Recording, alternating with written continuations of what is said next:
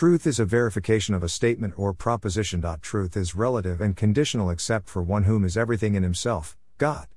God precedes all contingent universes and fields, waves or forms. The one who eternally exists has an a need to verify himself or contingent facts he created, or is. Truth is for lesser beings with the possibility of falsehood, uncertainty, and error.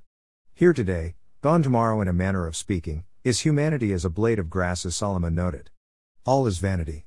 The Bible, or Biblos meaning little books, is true in recounting that T, me in Middle Eastern history. Most skeptics are searching for error rather than truth in it, and they tend to find that at least in misunderstanding it.